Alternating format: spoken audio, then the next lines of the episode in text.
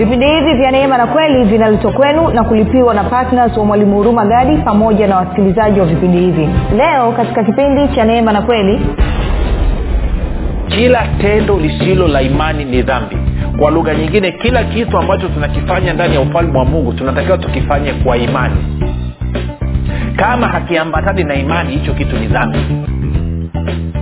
Ndo, ndo sheria na kanuni na taratibu zinavyosema katika ufalme wa mungu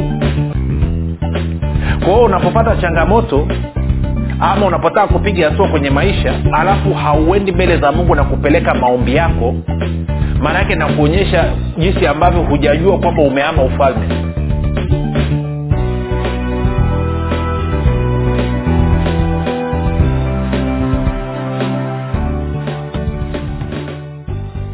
popote pale ulipo rafiki ninakukaribisha katika mafundisho ya kristo. Jina langu naitwa huruma gadi. Nafuraha kwamba umeweza kuungana nami kwa mara nyingine tena ili kuweza kusikiliza kile ambacho bwana wetu yesu kristo ametuandalia. Kumbuka tu mafundisho ya kristo yanakuja kwako kila siku muda na wakati kama huu yakiwa na lengo la kujenga na kuimarisha imani yako wewe unayenisikiliza ili uweze kukua na kufika katika cheo cha kimo cha utimilifu wa kristo. Kwa lugha nyingine ufike mahali uweze kufikiri kama kristo uweze kuzungumza kama kristo na uweze kutenda kama kristo kufikiri kwako rafiki kuna mchango wa moja kwa moja katika kuamini kwako. Ukifikiri vibaya utaamini vibaya. Ukifikiri vizuri utaamini vizuri. Hivyo basi fanya maamuzi ya kufikiri vizuri na kufikiri vizuri ni kufikiri kama kristo. Na ili uweze kufikiri kama kristo huna budi kuwa mwanafunzi wa kristo na mwanafunzi wa kristo anasikiliza na kufuatilia mafundisho ya kristo kupitia vipindi vya neema na kweli. Um, tunaendelea na somo letu linalosema uh, nafasi ya matoleo katika maombi na tulikuwa tumeanza kuangalia habari ya matoleo jinsi ambavyo tunaambatanisha na maombi katika kipindi cha juzi.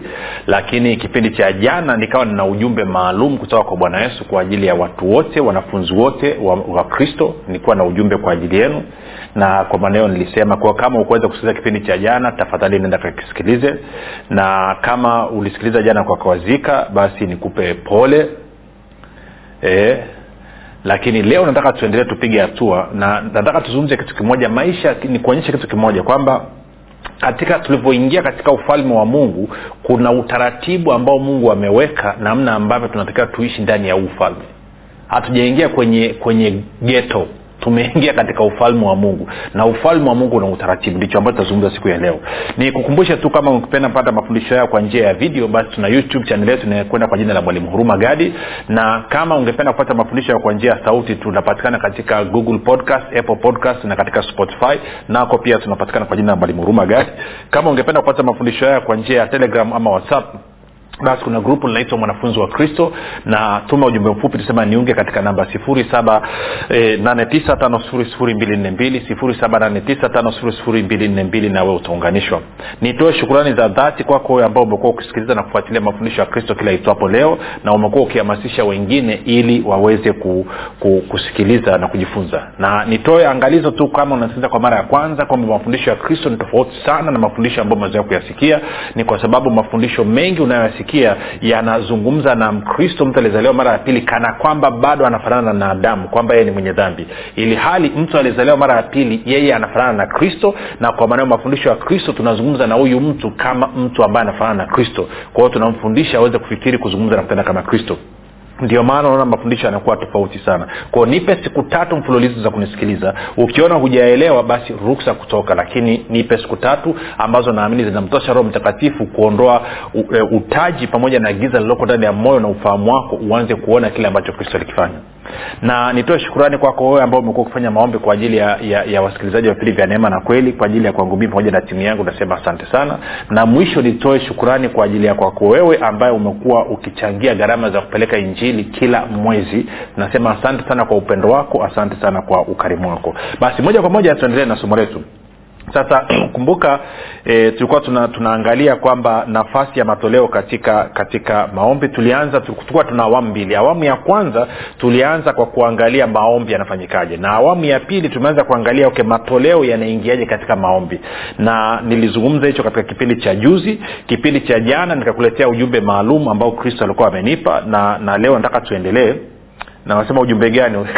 Meseji jana usikilize leo, leo nataka tupige hatua. Nataka nizungumze kitu hichi rafiki kwamba wewe ulipozaliwa mara ya pili. Mimi na wewe tulipozaliwa mara ya pili tumeama kutoka sehemu moja kwenda sehemu nyingine. Na hili ndio jambo ambalo wakristo wengi sana waelewi tuna nikakuonyeshe kwenye wakolosai mlango wa kwanza mstari wa kumi mbili hadi wa kumi na tatu. Wakolosai mlango wa kwanza mstari wa kumi na mbili hadi wa kumi na tatu. Anasema hivi mkimshukuru baba aliyewastahilisha kupokea sehemu ya urithi wa watakatifu katika nuru naye yaani baba ama mungu alituokoa kutoka katika nguvu za giza ama mamlaka ya shetani akatuingiza akatuhamisha na kutuingiza katika ufalme wa mwana wa pendo lake. Moja nikusomee kumi na mbili na kumi na tatu kwenye bibilia habari njema usikia anavyosema. Bibilia habari njema anasema hivi na kwa furaha mshukuruni baba aliyewawezesha nyinyi kuwa na sehemu yenu katika mambo yale aliyowawekea watu wake katika ufalme wa mwanga ama ufalme wa nuru. Anasema yeye alituokoa kutoka katika nguvu za giza nguvu ya giza akatuleta salama katika ufalme wa mwana wake mpenzi. Sikia kutoka katika biblia ya tafsiri ya neno anasema mkimshukuru baba ambaye amewastahilisha kushiriki katika urithi wa watakatifu katika ufalme wa nuru. Kwa maana ametuokoa kutoka ufalme wa giza na kutuingiza katika ufalme wa mwana wa pendo lake. Kwa hiyo tumehamishwa kutoka katika ufalme wa shetani tukaingizwa katika ufalme wa kristo ufalme wa yesu kristo ufalme wa mwana wa mungu. Kwa hiyo tumetoka kwenye ufalme mmoja tukaenda kwenye ufalme mwingine. Tumetoka chini ya serikali moja ya shetani tukaingizwa katika serikali ya yesu kristo. Sasa kitu ambacho nataka kusema ni kitu hichi. Kwamba baada ya mimi na wewe kuhamishwa kutolewa katika giza na kuingizwa katika ufalme wa kristo ufalme wa mungu ufalme wa mwana wa, wa mungu maanaake ni kwamba kuna namna ambavyo tunatakiwa tuenende ndani ya huu ufalme mpya. Kwa sababu gani? Sheria na taratibu zilizoo katika ufalme wa shetani ni tofauti na sheria na taratibu zilizoo katika ufalme wa yesu kristo ama katika ufalme wa mungu. Kwa mfano kuna sheria zinazoongoza tanzania ni tofauti na sheria labda zinazoongoza nchi kama saudi arabia. Tunakwenda sawasawa si kwa sababu saudi arabia kwanza iko chini ya ni serikali ya kifalme lakini tanzania ni nchi ya jamhuri. Lakini pia sheria kuna baadhi ya sheria zinazoongoza watu hapa tanzania ni tofauti na sheria zinazoongoza watu pale kenya ama pale uganda. Kila nchi kila taifa lina sheria zake na taratibu zake za namna ya kuishi kwao mimi na wewe tulivyozaliwa mara ya pili kwa lugha nyingine tulivyohamishwa kutoka katika ufalme wa giza wa shetani tukaingizwa katika ufalme wa mungu. Maanake baada ya kuingia ndani ya ufalme wa mungu tunatakiwa tujifunze namna ya kuishi. Tunatakiwa tufuate utaratibu wa namna ya kuishi ndani ya ufalme. Hatuwezi tukaishi kama vile ambavyo tunataka. Haiwezekani. Sijui kama nanyelea kitachokizungumza kwa sababu gani? Katika ufalme wa mungu kuna sheria zake kuna kanuni zake kuna taratibu zake. Na tukitaka kuishi basi na kupata yale yote ambayo tunastahili kuyapata stahiki zetu zote lazima tufuate utaratibu ambao mungu ameuweka. Na kwa bahati mbaya wakristo hawataki kufuata. Bado wanaishi kana kwamba bado wako chini ya ufalme wa shetani. Wanaishi kwa kufuata kawaida ya ulimwengu huu. Badala ya kuishi kwa kufuata kawaida ya ufalme wa mungu unavyosema ndio maana bwana yesu akasema tafuteni kwanza ufalme wa mungu na matakwa yake. Ndio na mahitaji yenu yote mtapatiwa kwa ziada. Sasa mimi na wewe tunapokataa kufuata utaratibu ulioko ndani ya ufalme wa mungu tunatafuta matatizo. Kwa sababu gani? Kwa sababu wewe ulipozaliwa mara ya pili ulihamishwa rafiki. Ulihamishwa ukatolewa kwenye himaya moja ukapelekwa kwenye himaya nyingine. Na kwa maana hiyo huwezi okay mfano mdogo ni sawasawa na mimi nikatoka hapa labda nikaenda nchi kama okay moja kupe mfano. Kuna nchi kama china. Nchi kama china ama nchi kama urusi tuzungumzie nchi kama ya urusi. Taifa la urusi kwenye suala la la imani iwe ni imani ya kiislamu iwe ni imani ya kikristo ni wakali mno. Kwa mfano kwa sisi wakristo hapa huruhusiwi ukaenda urusi ukahubiri huwezi ukahubiri hauruhusiwi mpaka upewe kibali na serikali. Na hicho kibali ukipewa unafuatiliwa unachokihubiri. Kwa huwezi ukahubiri olela kaa tunavyohubiri huku. Haipo hiyo sheria zao haziruhusu. Kwa hiyo siwezi nikatoka nikaenda urusi hapa alafu nikifika urusi ikasema ah, mbona tanzania huwa nahubiri tena nahubiri kwenye redio? Mi nahubiri bwana. Kitakachotokea ni kwamba nitaingia kwenye matatizo. Kwao na wewe ulivyotoka kwenye himaya ya ibilisi ukaja kwenye himaya ya ufalme wa mungu kuna utaratibu ambao mungu ameweka. Na utaratibu mmojawapo ni kwamba ukiwa na shida yoyote hauruhusiwi kuwa na wasiwasi. Wafilipi nne sita. Kila haja ulionayo unatakiwa uipeleke mbele za mungu katika maombi yakiambatana na shukrani tuko sawa? Utaratibu mwingine sheria nyingine leo katika ufalme wa mungu anasema kwamba kila tendo lisilo la imani ni dhambi. Kwa lugha nyingine kila kitu ambacho tunakifanya ndani ya ufalme wa mungu tunatakiwa tukifanye kwa imani. Kama hakiambatani na imani hicho kitu ni dhambi. Ndo, ndo sheria na kanuni na taratibu zinavyosema katika ufalme wa mungu. Kwa hiyo unapopata changamoto ama unapotaka kupiga hatua kwenye maisha alafu hauendi mbele za mungu na kupeleka maombi yako maanaake nakuonyesha jinsi ambavyo hujajua kwamba umeama ufalme. Bado unadhania kwamba unaishi chini ya ufalme wa shetani ambako ulikuwa unajitegemea mwenyewe. Kumbuka dhambi iliyomfanya adamu na eva wakatolewa bustani ya eden ni kwa sababu waliamua kujitegemea wenyewe wakakataa kumtegemea mungu maanake waliambiwa na shetani kwamba mkila matunda mungu anajua mtakuwa kama yeye. Na mkiwa kama yeye maanaake nini? Maanake kwamba hamhitaji kukaa chini ya mungu tena. Kwao wakaona bora wajitegemee wenyewe ambayo inaitwa kiburi cha uzima. Tunakwenda sawa rafiki? Hilo ni jambo la kwanza. Lakini jambo lingine utaratibu wa fedha na wa uchumi katika ufalme wa mungu ni tofauti kabisa na dunia hii inavyokwenda. Mmoja tumeambia kwamba kila tendo lisilo la imani ni dhambi kwa lugha nyingine mwenye haki ataishi kwa imani. Kwao yeyote anaishi ndani ya ufalme wa mungu lazima aishi kwa imani. Hilo ni la kwanza. Lakini la pili mfumo wa fedha na uchumi ndani ya ufalme wa mungu uko tofauti na mfumo wa fedha na uchumi wa ulimwengu huu. Katika mfumo wa uchumi wa ulimwengu huu tukitaka kutajirika inabidi tulimbikize. Ndo utaratibu unavyosema unafungua unakuwa una akiba benki unakuwa una akiba chini ya godoro unakuwa una akiba hapo unaanza kulimbikiza. Na katika kulimbikiza mali na kulimbikiza fedha na kulimbikiza vitu ndo unakuwa tajiri. Ndo utaratibu unavyosema. Lakini ufalme wa mungu uko tofauti kabisa. Tende nikakuonyeshe. Tende kwenye kwenye mithali. Mithali kumi na moja. Mithali kumi na moja mstari wa ishiri na nne sikia anavyosema mithali kumi na moja mstari wa ishiri na nne. Anasema kuna atawanyae lakini huongezewa zaidi. Kuna azuiae isivyo haki lakini huelekea uhitaji. Sasa moja nikusomee kwenye bibilia ya neno na bibilia ya habari njema. Usikia anavyosema. Anasema kuna mtu atoae kwa ukarimu hata hivyo hupata zaidi. Mwingine huzuia lakini huwa masikini. Sasikia bibilia habari njema anavyosema. Anasema atoae kwa ukarimu huzidi kutajirika lakini bahili huzidi kudidimia katika umaskini. Kwa hiyo katika ufalme wa mungu tunapotoa ndipo tunapotajirika. Ninapozuia kutoa na didimia katika umaskini. Sijui kama unaelewa hicho kitu rafiki. Kwa hiyo sijui hata nikuelezeje. Ni haheri usingezaliwa mara ya pili kama hutaki kuishi kwa kufuata taratibu na kanuni za ufalme wa mungu. Ni haheri ungebakia duniani lakini bahati yako mbaya ni kwamba umezaliwa mara ya pili. Na kwa kuwa umezaliwa mara ya pili unawajibika kuendesha maisha yako ya kila siku kwa kufuata utaratibu ambao mungu ameuweka. Na utaratibu mmojawapo ni kwamba mwenye haki ataishi kwa imani kwa kuwa kila tendo lisilo la imani ni dhambi lakini pia katika ufalme wa mungu tunatajirika unatajirikaje? Kwa kutoa. Maanaake nini? Maanaake ni kwamba wewe ulivyozaliwa mara ya pili umezaliwa umebarikiwa kwa baraka zote za rohoni na tena yesu alikuwa maskini ili wewe tajiri. Kwa hiyo wewe ni tajiri. Lakini utajiri huo uko rohoni. Na utajiri huo tunauhitaji katika damu na nyama. Fedha iliyoko rohoni haiwezi kukusaidia sana rafiki. Kununua sukari nenda dukani kwa mangi alafu mwambie mi ni tajiri sana. Alafu anakwambia sukari kilo kumi ni shilingi fulani. Alafu naambia hii hela iko rohoni. Ngoja, nikulipe rohoni. Si roho yako inaweza kapokea hamnaga hiyo kitu. Anataka kuona cash my friend.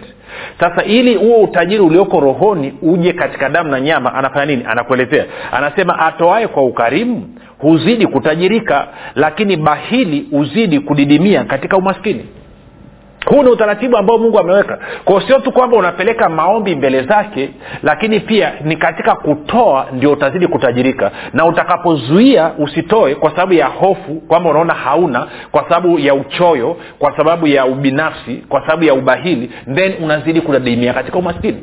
Sasa kama huu ndio ukweli rafiki moja niisome tena. Anasema atoae kwa ukarimu huzidi kutajirika lakini bahili huzidi kudidimia katika umaskini Ukiangalia watu waliookoka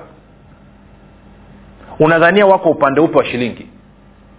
Ni watu walio wakarimu ambao wanazidi kutajirika ama ni watu walio wabahili ambao wanazidi kudidimia katika umaskini? Tunafahamu kwa asilimia kubwa watu wengi waliookoka wako kwenye umaskini uliopindukia. Kwa nini wako kwenye umaskini uliopindukia? Je wako kwenye umaskini kwa sababu mungu ambaye ni baba yao ni mchoyo je wako kwenye umaskini kwa sababu ufalme wa mungu ambao wameingia ndani mwake ufalme huu hauna kitu? Jibu unafahamu hapana. Wako kwenye umaskini kwa sababu ya ubahili. Wako kwenye umaskini kwa sababu ya uchoyo.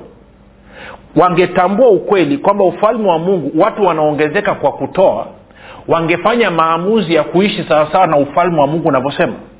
Wasingeng'ang'ania matakwa yao wenyewe.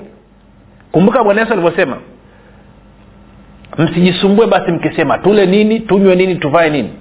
Mambo hayo yote huangaikiwa na watu wasiomjua mungu. Bali baba yenu wa mbinguni anajua kwamba mnahitaji vitu hivyo vyote. Utafuteni kwanza ufalme wa mungu na haki yake na hayo mengine yote mtazidishiwa. Kwenye bibilia habari anasema bali shughulikeni kwanza na ufalme wa mungu na matakwa yake na hayo mengine mtazidishiwa na matakwa ndani ya ufalme wa mungu mafrend ni kwamba tunaongezeka kwa kutoa mfumo wa duniani tunaongezeka kwa kulimbikiza. Na bahati mbaya wewe hauishi katika ulimwengu. Bwana yesu anasema ninyi mko katika ulimwengu lakini sio sehemu ya ulimwengu. Siku wewe ulivyozaliwa mara ya pili uliama mfumo wa uchumi ukaamia katika mfumo wa ufalme wa mungu. Kwa hiyo huwezi ukaishi unavyotaka rafiki ni impossible. Ndio maana unaona wakristo wengi mmechapika wakristo wengi mna matatizo. Kila siku mnaona hamna hela hamna hela hamna hela hela haitoshi hela haitoshi. Hela haitoshi kwa sababu huishi kwa, kwa sawasawa na kanuni za ufalme wa mungu zinavyosema. Ufalme wa mungu anasema kwamba atoae kwa ukarimu huzidi kutajirika. Lakini bahili huzidi kudidimia katika umaskini. Kaza nikuulize swali. Wewe umeokoka umezaliwa mara ya pili kwa mfano. Unafanya kazi labda chukulie kazi mshahara wa kima cha chini. Unalipwa shilingi laki mbili au laki tatu. Tuchukulie tu shilingi laki mbili kila mwezi. Hivi unataka kuniambia rafiki kwamba unashindwa kila mwezi kwa mfano kutoa kwa ajili ya kusapoti injili shilingi elfu tano? Really? Kwamba unashindwa kutoa shilingi elfu kumi kila mwezi? Nilikwenda nilikwenda kama sikumbuki vingapi zimepita labda wiki mbili wiki mbili tatu wiki mbili. Nilikwenda sehemu inaitwa inaitwa kimamba kilosa na kule baadhi ya wapendwa walioko kule wanafanya kazi kwenye mashamba ya katani. Kwao wanapata ajira yao kwa kufanya vibarua kwenye mashamba ya katani. Na nakumbuka nilisimama kanisani nikauliza nikasema nani tangu mwaka huu umeanza hajashika shilingi elfu kumi moja noti moja elfu kumi vilioshikana? Wote wakacheka wakasema tumeshika zaidi. Nikasema okay. Ulivyokamata noti ya shilingi elfu kumi kwa nini ukutoa kwa mungu? Anasema ilikuwa haitoshi. Nikasema good nikuulize swali. Ulivyotumia hiyo noti ya elfu kumi kwa ajili ya mahitaji yako ilitosha? Akasema pia bado ilikuwa haitoshi. Nikasema okay. Vipi kama kwenye hiyo shilingi elfu kumi ungekata hapo nusu elfu tano ukaitoa kwa mungu ukamwaminia mungu ili uongezeke? So, anasema atoae kwa ukarimu huzidi kutajirika lakini bahili huzidi kudidimia katika umaskini wake. Vipi kama ungechukua katika hiyo elfu kumi ukatoa elfu tano kwa mungu alafu elfu tano ukatumia katika mahitaji yako. Bado elfu tano isingetosha kama vile ambavyo elfu kumi ya kutosha. Lakini tofauti ingekuwa ni kwamba safari hii kuna elfu tano ambayo umeitoa na kwa maana unatarajia, unatarajia kitu kuingia kutoka nje. Lakini ulivyotumia elfu kumi yote kwa mahitaji yako haikutosha na hauna kitu unachokitarajia. Okay moja nikupe mfano mwingine. Umevuna shamba. Umepanda shamba eka moja. Okay najua siku hizi kuna mbegu za kisasa na nini na nini na nini na nini. Sawa ukavuna mahindi yako labda umevuna gunia kumi. Sawa? Nachukulia hatuna hizi mbegu za kisasa turudi miaka ile ya zamani.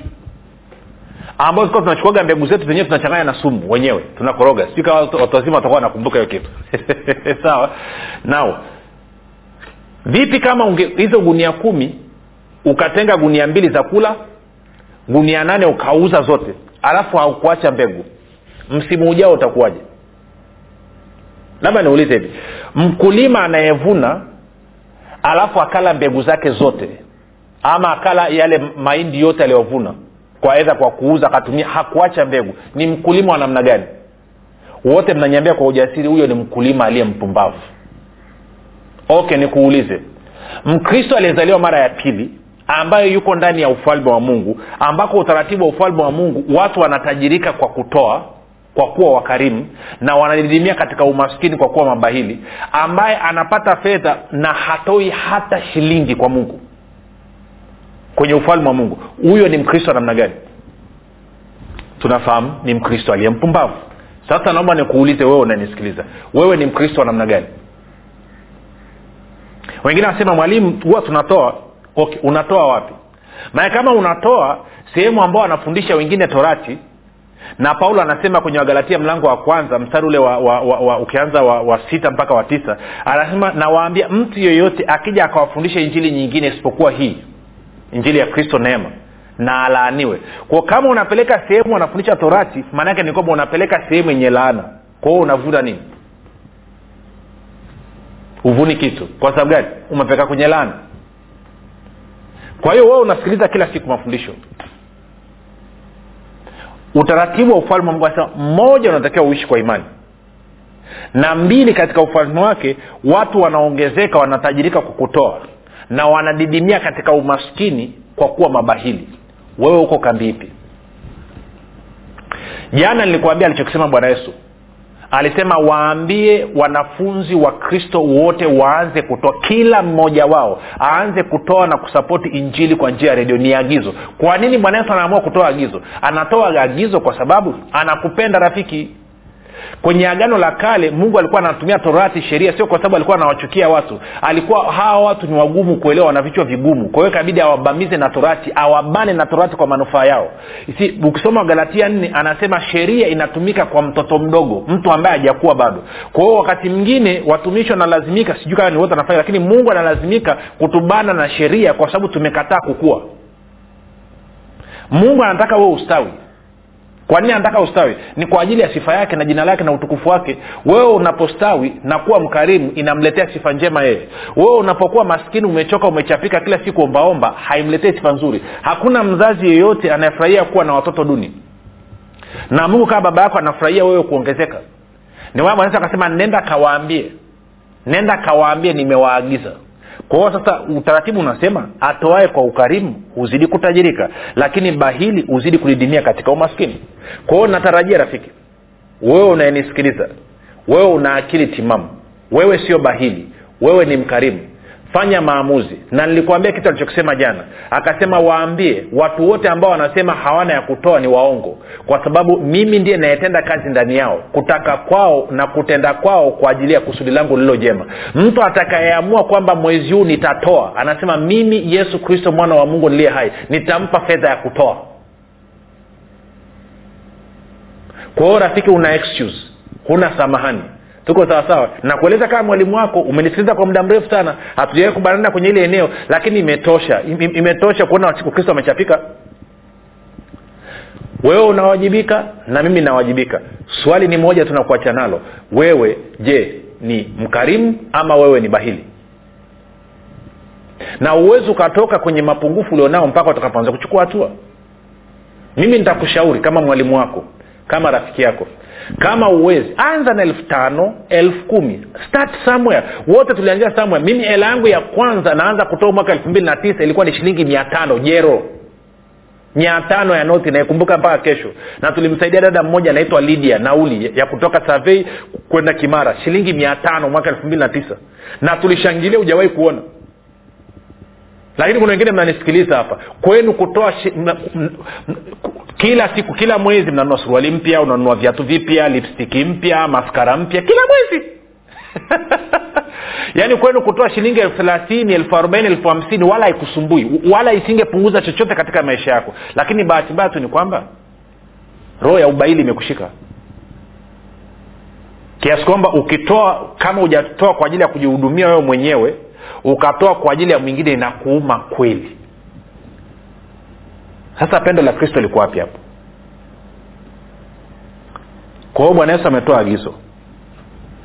Nitaweka ombi ukiingia kwa wale mlio kwenye mtandao kwa maana ya kwenye magrupu ya whatsapp na telegram nimeweka sampo ya ombi namna ya kuchanganya ombi na matoleo kwao nimekutengenezea ombi mwongozo vizuri tu. Utautumia huo katika kutatua changamoto zako na unaweza ukabadilisha hilo ombi kadri upendavyo kadri unavyoona ilivyo vyema. Unasasa sisi kwenye redio tunakuaje ukitaka sema tutakutumia. Lakini nimeweka hilo ombi nimelitia eh, nenda katumia usampo lakini nikuache na hili. Wewe ni mkarimu au wewe ni bahili kama wewe ni mkarimu jua unazidi kutajirika kama wewe ni bahili jua unazidi kudidimia. Uamuzi ni wa kwako. Unafikiri kama nani? Unafikiri kama tajiri? Unafikiri kama maskini? Aonavyo mtu nafsini mwake ndivyo alivyo. Unanipata rafiki nachokizungumza unanyelewa vizuri rafiki? Na unajua roho wa mungu anazungumza na wewe. Kuna wengine tangu siku nyingi mmeambiwaga mwanze kutoa mkao mnairisha nasema kesho kesho kesho kesho. Bwana yesu anasema ni sasa. Sio kesho wala sio wiki ijayo chukua hiyo hatua utasikia namba za simu kule mwisho. Jina langu naitwa huruma gadi. Yesu ni kristo na bwana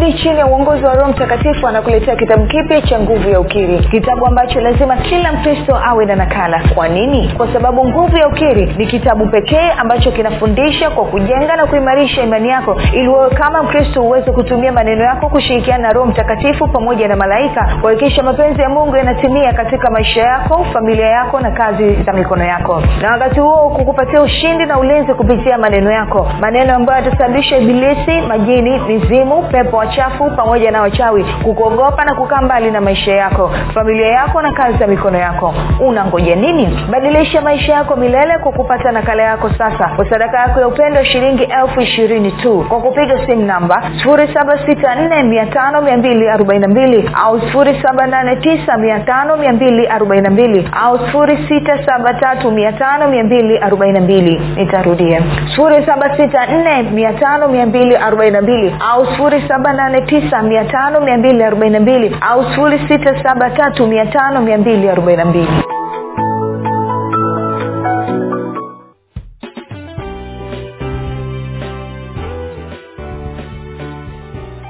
umekuwa ukisikiliza kipindi cha neema na kweli kutoka kwa mwalimu huruma gadi kwa mafundisho zaidi kwa njia ya video usiache kusubscribe katika youtube channel ya mwalimu huruma gadi na pia kumfuatilia katika apple podcast pamoja na google podcast. Kwa maswali maombezi ama kufunguliwa kutoka katika vifungo mbalimbali vya bilisi tupigie simu namba 7645242 au 7895242 au 6735242 Union